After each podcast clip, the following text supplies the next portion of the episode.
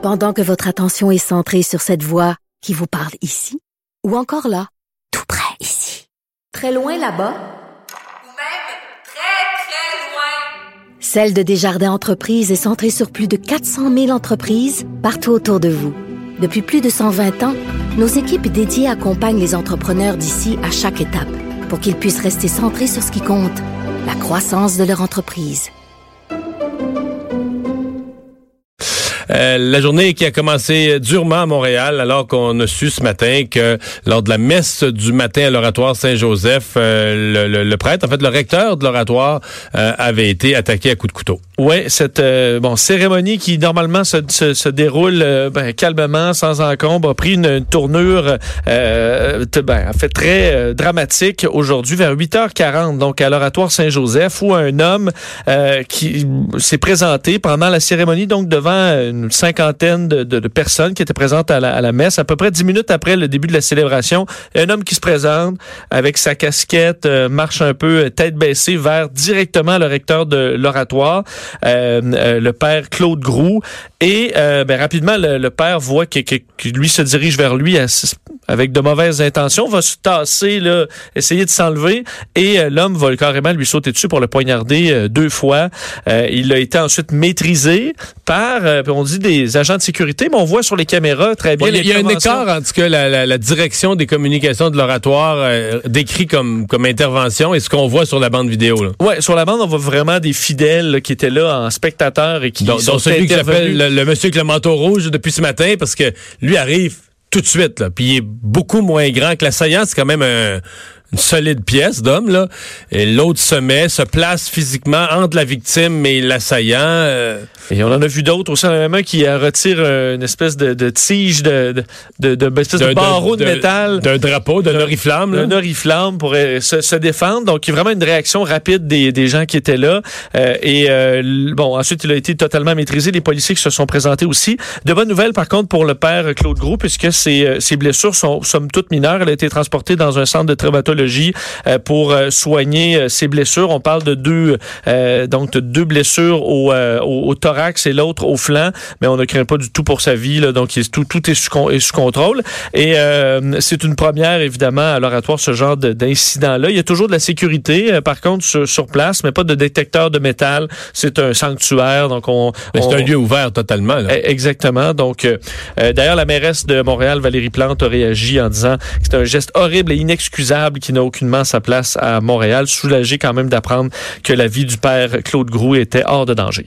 Il y a des gens qui ont pu voir ça en direct parce que il y a des gens qui regardaient cette euh, célébration euh, sur le canal de, ce qui s'appelle Celle et Lumière, le canal de diffusion en direct des messes de l'oratoire Saint-Joseph. Francis Denis est directeur de la production francophone euh, à cette chaîne, à Celle et Lumière. Bonjour, Monsieur Denis. Bonjour, M. Dumont. Euh, et, quotidiennement, il y a des gens, là, il y a des fidèles qui, de chez eux, de Montréal ou d'ailleurs, euh, regardent cette diffusion-là. Oui, non seulement, euh, bon, partout au Canada, puisqu'on est un, poste de télévision catholique d'un océan à l'autre qui diffuse en, en, cinq langues. Donc, il y a vraiment des gens de tous horizons qui nous regardent, qui regardent cette messe-là tous les matins du lundi au samedi. Mais j'ajouterais que on est regardé partout dans le monde à travers notre chaîne YouTube et cette messe-là, vraiment, elle est regardée, elle a un, aura, on pourrait dire, là, vraiment mondial, ça se rend jusqu'en Afrique. Toute la, franco, la, la francophonie, pardon, euh, a déjà euh, regardé cette messe. Il y a des gens de partout dans le monde. Donc, tous les matins? Euh, oui, tous les matins, sauf le dimanche. Euh, on est du lundi au samedi, tous les matins à 8h30. La messe, elle est diffusée en direct euh, sur notre canal depuis maintenant 10 ans. Et c'est la première fois aujourd'hui qu'on a affaire à quelque chose, un événement aussi euh, dramatique.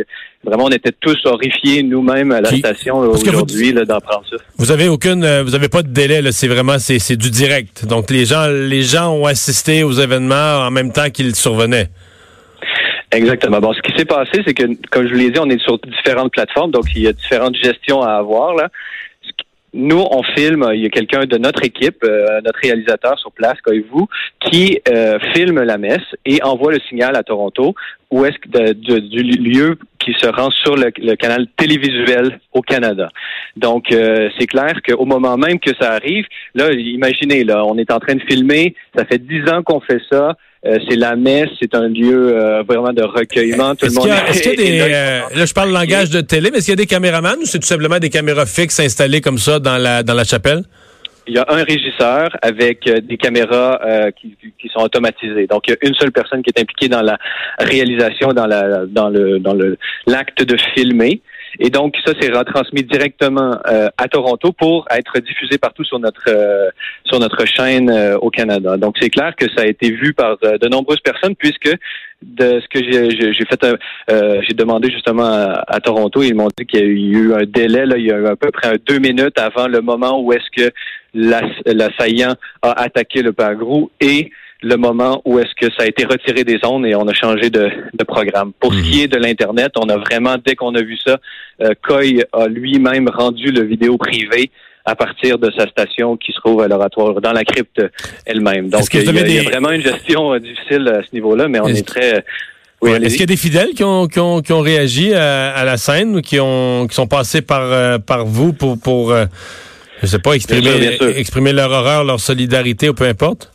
Oui, oui, oui. Depuis ce matin, euh, bon, outre les journalistes là, qui voulaient avoir les images, et que ça, je, je, je, je vais passer mon petit message. Là, nous, on est vraiment notre décision, ça a été de ne pas partager les images, de faire en sorte que pour ne pas qu'il y ait de, de de- de- de- d'autres personnes qui pourraient être inspirées par une attaque comme ça. Donc nous, on a décidé de ne pas les diffuser, donc on a tout rendu privé. Donc à la fois les journalistes qui voulaient avoir ces images-là nous ont contactés à nombreuses reprises. On a dit non, mais la deuxième euh, partie, de toute façon, de la gestion d'aujourd'hui, ça a été de répondre à tous nos, nos téléspectateurs euh, habitués qui sont pour la majorité euh, des personnes âgées. On peut se l'imaginer, c'est la messe quotidienne à la télévision, donc c'est des gens qui peuvent pas nécessairement se rendre sur place euh, euh, à la messe euh, pour disons du coin de du coin de la rue. Et, donc imaginez là ils sont assis en train de prier à la maison.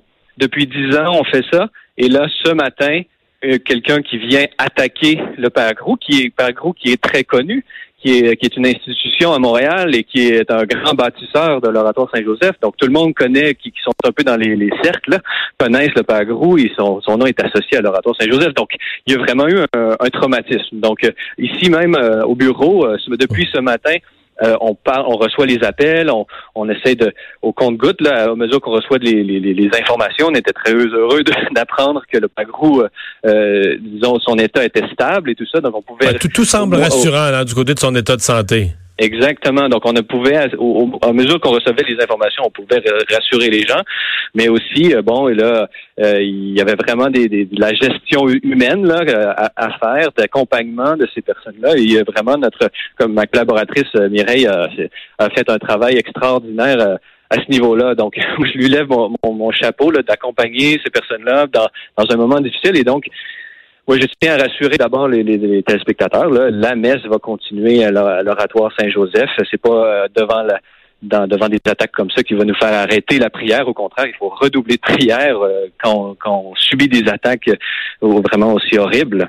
Ben euh, oui, on vous souhaite que toute la, la communauté autour de l'oratoire puisse continuer ses activités régulières. Nos meilleurs voeux de, de prompt rétablissement au Père Gros. Merci beaucoup de nous avoir parlé, Francis Denis. Merci, M. Au Dumont. revoir.